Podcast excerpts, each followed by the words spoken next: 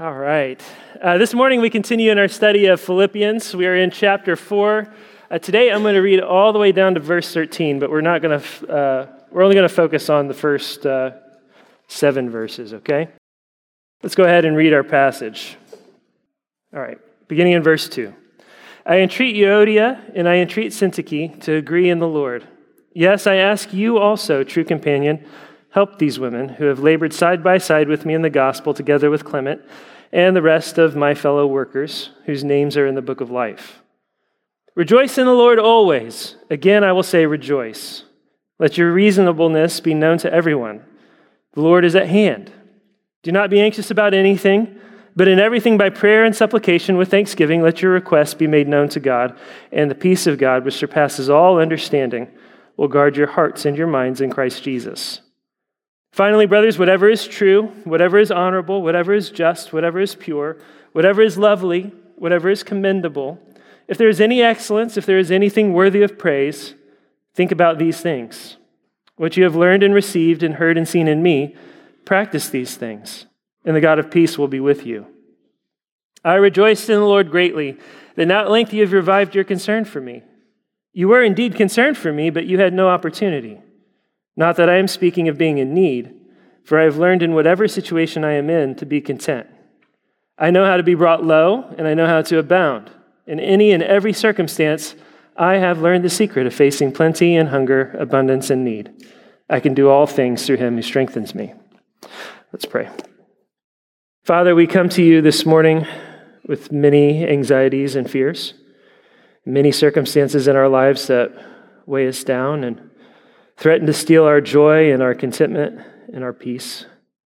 Some of us are concerned about money. Some of us are concerned about finding a wife or a husband or about getting married or finding a career or our jobs, our kids, our parents. I pray that this morning you would draw near to each of us no matter where we're at and that you would help us to find our joy in you. Help us to know the peace of God. Pray for those of us who aren't able to be here today because of illness or other circumstances. Continue to lift up Mary Ruth and her family to you. We pray that you would strengthen her as she ministers to her father and mother and grandmother, and that you would spare their lives if it's your will. Pray that you'd be with Matt and Caleb as they go it alone, and that you give them strength and faith, that you'd help them be an encouragement to Mary Ruth from afar as they're able. I pray for the Duns this morning as they deal with sickness, that you would heal them and protect them. We thank you for bringing back the Jones and the Parker families from sickness as well. Pray for Chris as she approaches the birth of her baby, that you give her strength and faith and that you keep her little one safe. We pray for all the little ones in their classes, that you would guard them and protect them, and that you teach them your ways this morning. Thank you for their teachers. Pray that you'd bless them and give them grace and patience and joy as they teach. And we pray that you'd be with us now as we turn to your word. Open our eyes to see and understand.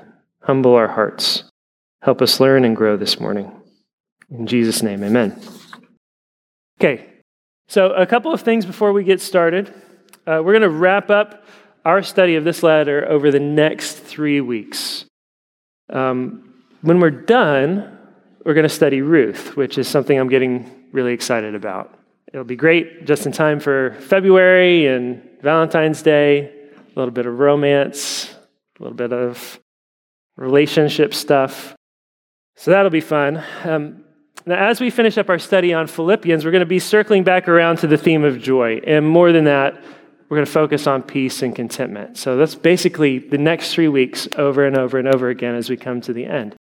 Um, it's all connected joy, peace, contentment, they're all connected. So much so that it could all be one sermon, which is why I wanted to read the passage as a whole this morning.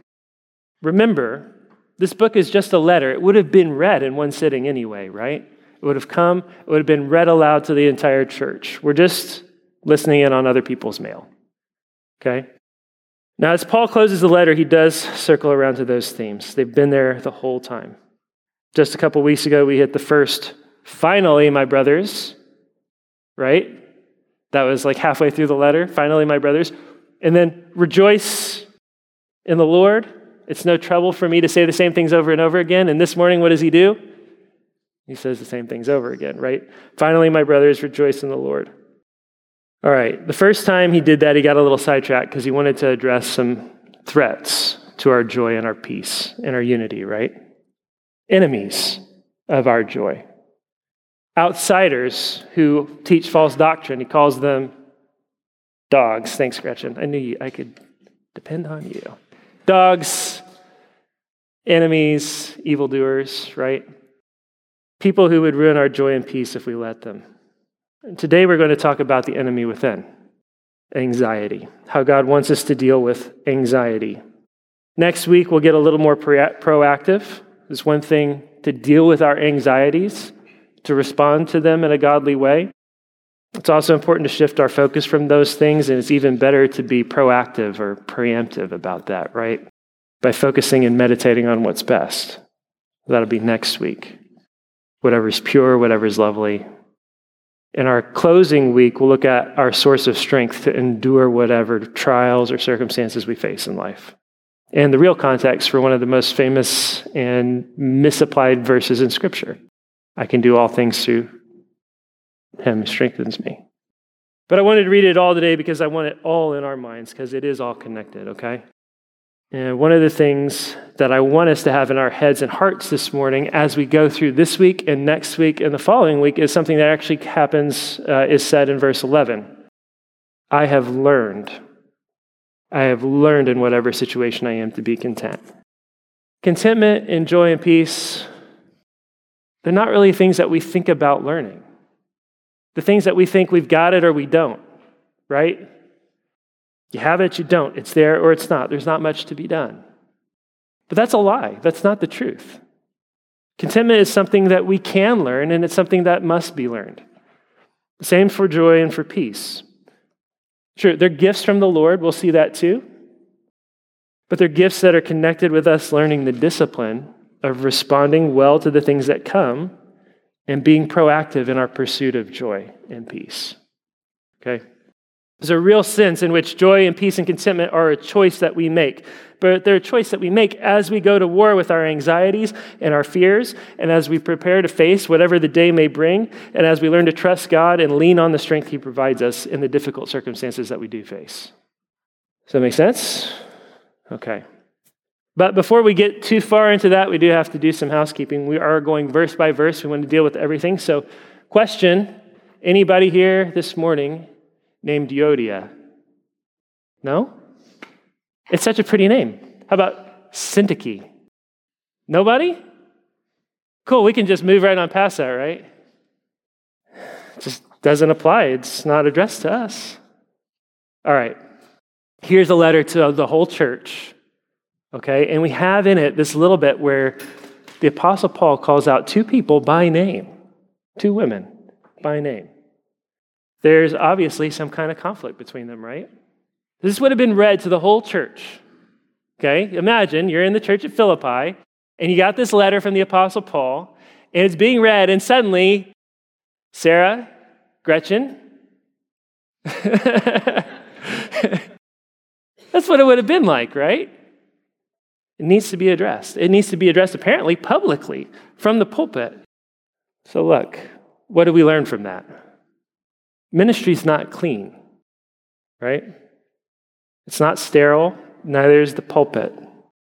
There's a problem, pastor addresses it as it fits the situation. Just like you do at home around the dinner table with your kids, right? That said, he's pretty, he's pretty gentle about it, right?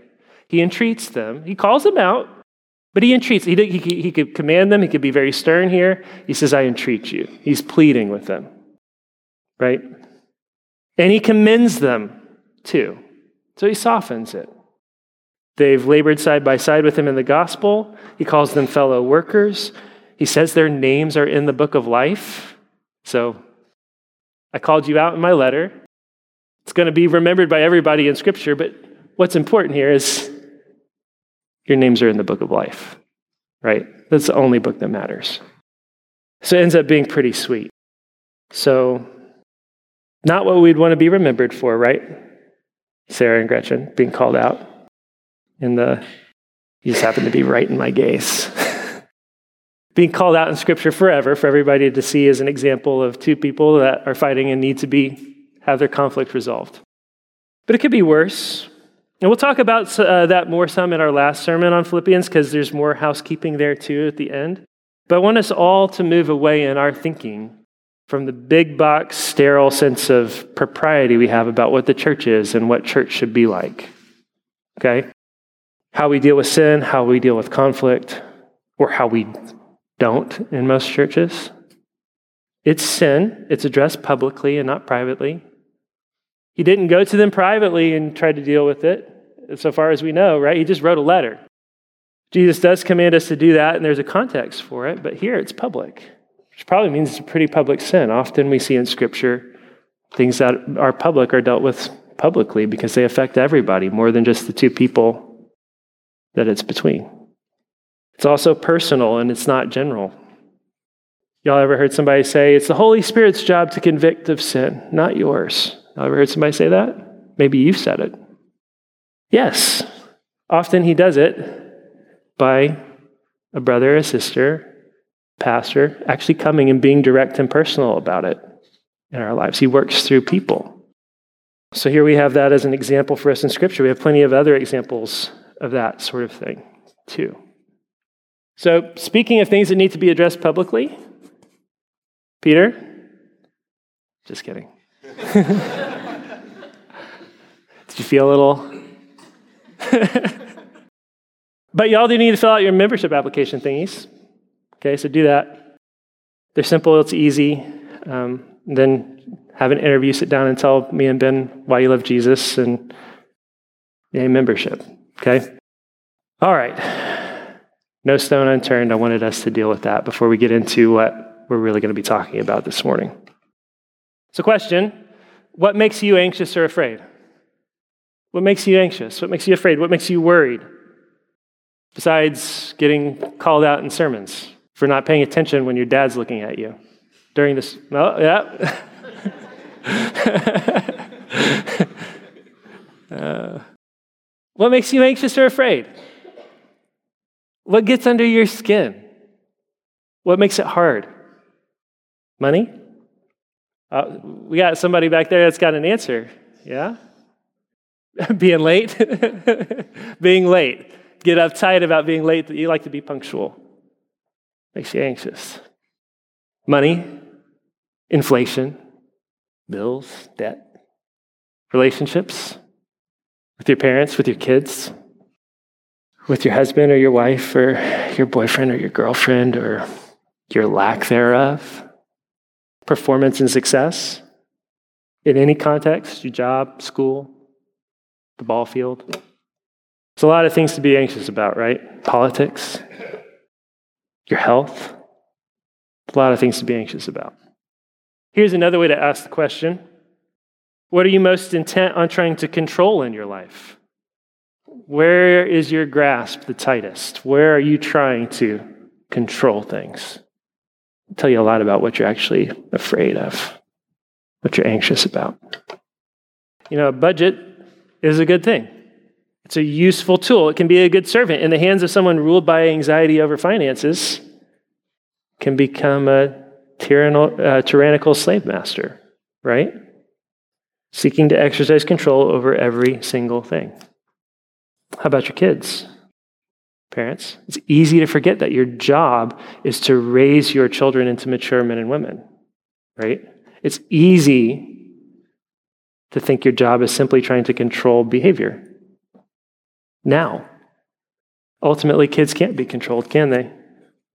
But we know what's best. If we could just get them to do what we know 100% of the time, then it would be great.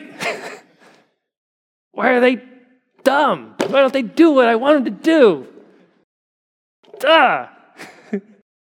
Discipline is a good tool, right, parents? It's a good tool. It creates boundaries, it provides safety and security. But as a tool of control, instead of an instrument of growth, it becomes destructive, doesn't it? It stops being discipline. I'm not just talking about physical discipline. Some of the most destructive Discipline, used as a tool of control, is just emotional manipulation, right? But it's about control. It reveals our anxieties and our fears, our mistrust of God, our mistrust of the tools that He's given us. This is one of my favorite themes because it's so pertinent to me. There's an inverse relationship between your emotional self control, your ability to deal with your fears and your anxieties and your angry response to circumstances outside of your control, and your need to exercise total control over everything and everyone else around you. Does that make sense? So I need to say it again. There's an inverse relationship between your emotional self control and your need to control everyone and everything around you. If I refuse to control my emotions and deal with them in a godly way, I will try to control everyone and everything around me. And the better and more focused I am at dealing with myself, the easier it is to be free. So, how do we deal with our emotions? How do we deal with our fear and our anxiety? Generally speaking, we have two or three options for how we deal with our emotions on our own, with our anxieties, with our fears, with our insecurities. Option one, we can bottle them up and try to control them, like Stoics, like robots, right? Nothing shall touch my heart. I will turn it into stone. Does that work? We're not robots. The lid eventually blows off the top. You could try to do that. You could try to keep everything around you manageable because you're a person with self control, so you think. And then God will give you pressure and you'll explode. Your identity as a self controlled person will go out of the window. Become a personal crisis. You thought you had it together, and now God's given you a toddler you can't control. Must be the toddler's fault. Bottle up, explode. Bottle up, explode. In our marriage, we never fight. And now we're yelling about the socks on the floor. Bottle up, explode. Option two, you can just let your emotions run free and wild and let them control you and be ruled by your feelings here and there and let them dominate you and have them dominate every interaction you have with people and try to make everybody and everything just sort of revolve around you.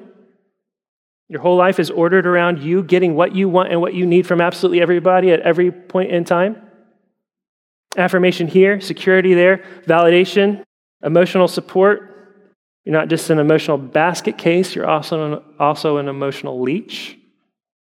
You have to control your children, you have to control your husband, your wife, their opinion of you, your situation at work. You have to be your own boss because you can't work for anybody. You have to do you all the time. The world has to revolve around you all the time, and anytime it doesn't, it's chaos. And there's option three you can medicate it all away. Alcohol is strong enough for most people. I don't use alcohol to self medicate, I just use it to make things better and make the pain go away. And if alcohol is not strong enough, there are drugs and there are prescriptions you can get doctors to fill for you. And none of those methods are mutually exclusive, right? They all sort of like fit together, they work hand in hand. But we all, on our own, tend in one direction or another, right? Which are you? What does God say? God says contentment, joy, and peace are things that we can have, things we can learn, no matter what our situation is. Contentment is what you have when your peace and happiness does not depend on everything else around you because you've dealt with your heart before God. It's not being totally indifferent to our circumstances. We're not Stoics, we're not Buddhists. We feel what happens to us, sometimes very deeply. Difficult things are happening to us all the time. When the Bible commands us to be content, the Bible is not commanding us to live in denial about what's going on around us or inside of us. It's not commanding us to turn our hearts into stone and to feel nothing. Our joy and contentment as Christians is not manufactured. It's a joy that can look at all of the sorrows of this world and say, and yet I will rejoice. Contentment's hard, but we can learn it. So, how do we learn it? Rejoice in the Lord always. Again, I will say rejoice. We start with the art of rejoicing always. It's a command. Over and over in this letter and in all of Scripture, we're commanded to rejoice. In fact, we're commanded to rejoice so many times that our eyes tend to sort of glaze over and we just ignore the command. We don't even know how, where to start. He's telling us to rejoice again. Okay, move along. But if it's command, something that can and ought and must be obeyed, right? Oh, we're serious Christians. Commands like that are for fake, phony Christians. Probably they quote it all the time at Joel Osteen's church. Forget the fact that the command was inspired by the Holy Spirit. Who's the command for? Why do you think the command is there? Why is anything commanded in Scripture? Here's a question Do you command happy people to rejoice? Why not? Because they're happy. you don't need to. So, what does it say if God commands us to rejoice? What would you say? We're sad. It's hard, right? Uh, yesterday, I was at baseball practice and a birthday party. Anybody have to tell any of those kids to be happy? Actually, yes. At baseball practice, always a couple of kids that are too down on themselves, right? They make a mistake, they got to be picked up, they have to be commanded to smile and have fun. They have to be reminded that they're doing something they love. It's baseball, it's fun, you love it. If it's not fun, it's obviously not baseball because baseball's fun. Otherwise, what are we? It's a game. What are we here for? Right? At the birthday party, I didn't see anybody that needed to be commanded to have fun, though, to smile. You don't command happy people to rejoice. You command people who are tempted to be sad and miserable and afflicted, groaning, complaining people, right? People who have cause to be upset or sad or anxious or whiny, those are the people that you command to rejoice. So are you qualified to receive this command? Yeah, me too. Suffering and distress were real concerns for the church at Philippi. They were in the midst of persecution, real persecution. That's why they needed to be encouraged to bear it well. That's why they needed to be taught to bear it with joy. They were tempted to groan. Our position here in America is changing fast, right? We all feel it. We feel the ground moving under our feet. The world around us is changing.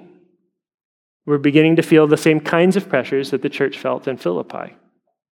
They needed to be told to rejoice. They needed to be told to stop lying about the gospel because the gospel is good news, happy news. You're saved from the wrath of God, your sins are forgiven. What do you have to be sad about? A joyless Christian should be an oxymoron, right? If you're not joyful, is it even Christianity? And yet here we are. We're weak. We're sinners. We're human. Thankfully, the Apostle Paul was too. He was a man, he was a sinner, he had suffered much, he learned contentment. If this passage, rejoice, again I say rejoice, was written by Joel Osteen, we could write it off, right? Hop in your private jet and go fly away to your orthodontist appointment and leave us alone. But the Apostle Paul is not Joel Osteen, right? He's not writing from his private jet. Where's he writing from? He's writing from prison. That's right. He's writing from prison. He's writing from prison under the inspiration of the Holy Spirit. So we have to take him seriously.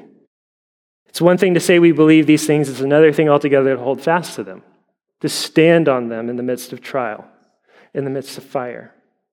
It's another thing to know the peace of God when our whole life has been turned upside down. So, what is your faith? Is it real? The world will know, and so will you when things get tough. So rejoice, get in the habit. It's a command, and God's commands aren't burdensome. Uh, it sounds hard. How do I do that? Well, that's why we're going to spend three weeks talking about it, right? And one of the big keys to doing that is what we're actually going to be focusing on next week. Okay? focusing on, reflecting on, meditating on things that are praiseworthy, that bring joy, real joy. But that's next week, and we have more to get into. Okay, so let's keep working. Let your reasonableness be known to everyone. Bad translation. Bad translation. In all of Scripture, that word is never, ever translated as reasonableness. I don't think it's translated as reasonableness anywhere, ever. It's translated as gentleness, gentle spirit, graciousness.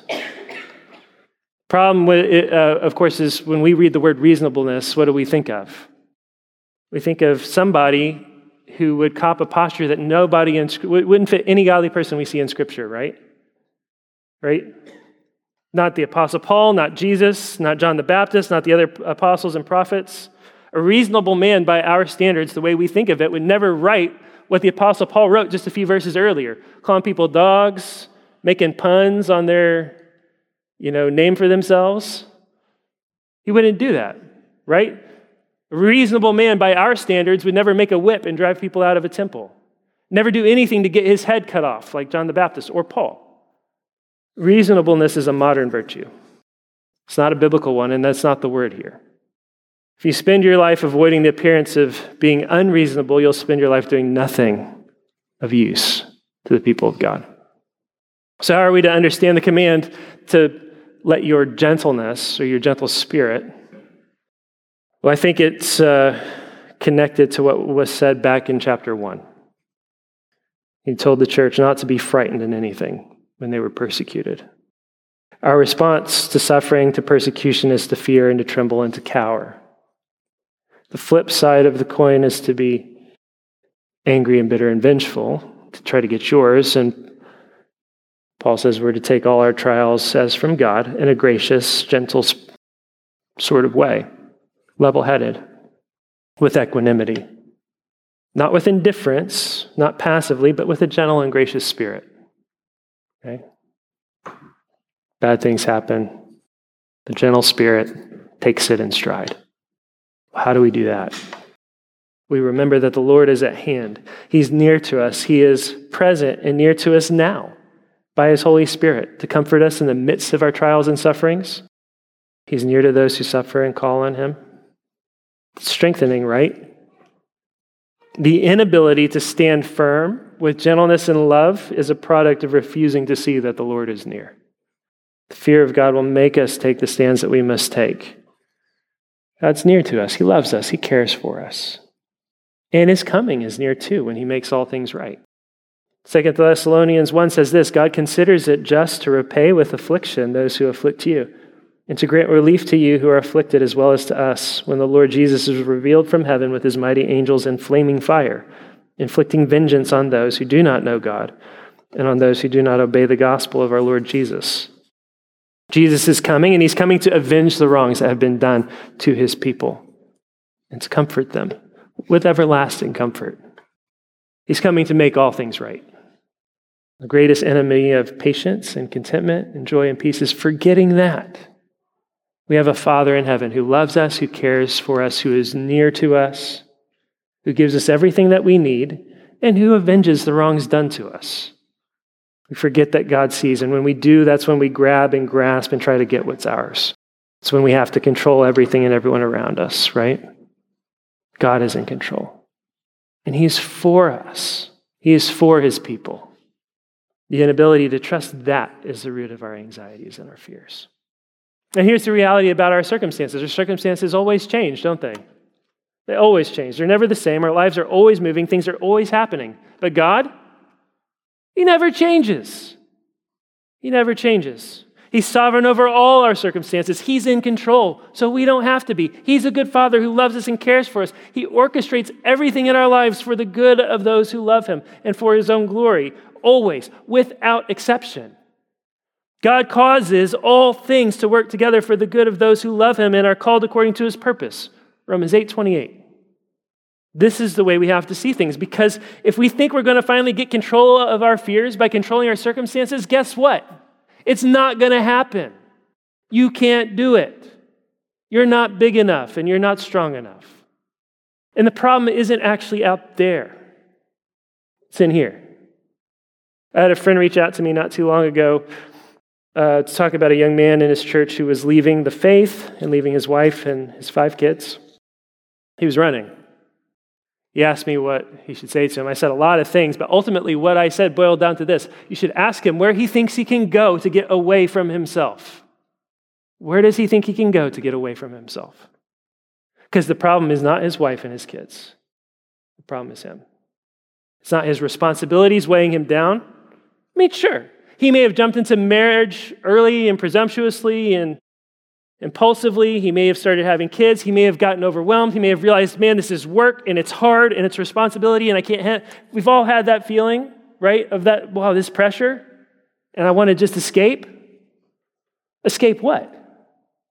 The fact that you're in bondage to your own impulses, that you have no self control.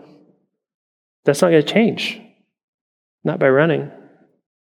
The problem isn't out there. It's not with your wife, it's not with your husband, it's not with your kids. It's with you. You're the problem. God is good. God is sovereign. God is in control, not us. And that makes every circumstance and situation in our lives, everything, including the pressures we feel, a manifestation of God's love and care for us. Places where we most need to trust Him and where we most need to grow. Every circumstance and situation in our lives, even and especially the most painful ones, are God's gift to us for our good. So, in light of that reality, do not be anxious about anything. Rejoice in the Lord always. Again, I will say, rejoice. Let your gentleness be known to all men. The Lord is at hand. Do not be anxious about anything. Don't be nervous. Don't be troubled or worried about your circumstances. God is sovereign over all of them. He's coming soon. Your money, your schoolwork, your job, your future, the fact that you're still single, your pile of debt, spiritual state of your children. Be anxious for nothing. Well, but there's a fine line about uh, between being anxious for, uh, being an anxious person and being a responsible person right? Yeah. But the difference between being an anxious person and a responsible person is a responsible person goes to bed at night, lays their head on their pillow, and remembers that God is in control and that He is good and that He loves you, and you can sleep and trust Him. You've done your best today with a good conscience, and you can trust God. An anxious person can't do that. So the Apostle Paul continues doesn't stop with, don't be anxious. Doesn't leave us there.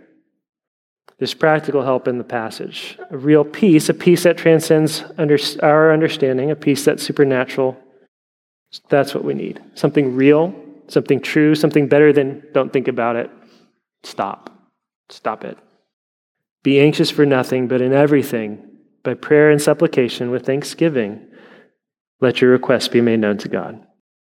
Make your requests known to God. We feel our needs, they're many, we have many requests. Don't deny them, take them to God. We have somewhere to take them. We have a Heavenly Father that cares for us, that knows our needs before we ask, who loves us. The reason the Christian can be free of anxiety is we have a place to turn with our anxieties that's real. Therefore, I tell you, do not be anxious about your life, what you will eat or what you will drink, nor about your body, what you will put on. Is not life more than food and the body more than clothing? Look at the birds of the air. Consider the lilies of the field. Your heavenly Father knows what you need. Therefore, do not be anxious about tomorrow. Tomorrow will be anxious for itself. Sufficient is the day for its own trouble. This is why the Psalms are so important because they teach us over and over again how to bring our hearts before God no matter their condition. If we would read and pray the Psalms, we'd find example after example after example of the psalmists bringing their hearts wherever they're at afraid, scared, angry bringing their hearts before God. Every bit of emotional baggage they have, not bottling it up, not letting it run wild, not medicating it away, pouring it out before the one who's in control, who sees, who knows, and who loves and cares for you. The Holy Spirit teaches us to make our requests known to God in the midst of suffering and anxiety. We just come to God. Often in the midst of temptation and trial, we cry out to God, but we don't cry out humbly, though, right? We cry out with demands about our rights and our grudges and our bitterness, or with unbelief, offering prayers to fate or to the ceiling. But Paul tells them to come a different way with thankfulness, with gratitude. Gratitude in the midst of our suffering. Why? Because gratitude is the enemy of discontentment, and humility is the enemy of ingratitude. We humble ourselves before God, we realize He doesn't owe us anything. We don't deserve anything except wrath. Our eyes are taken off all that we don't have, all that we think we need. They're put on God who has provided for us richly in Christ. That's what happens when we come to God's presence. And that's how our anxiety is cut at the root. We remember God's forgiven our sins. He's given us everything we need.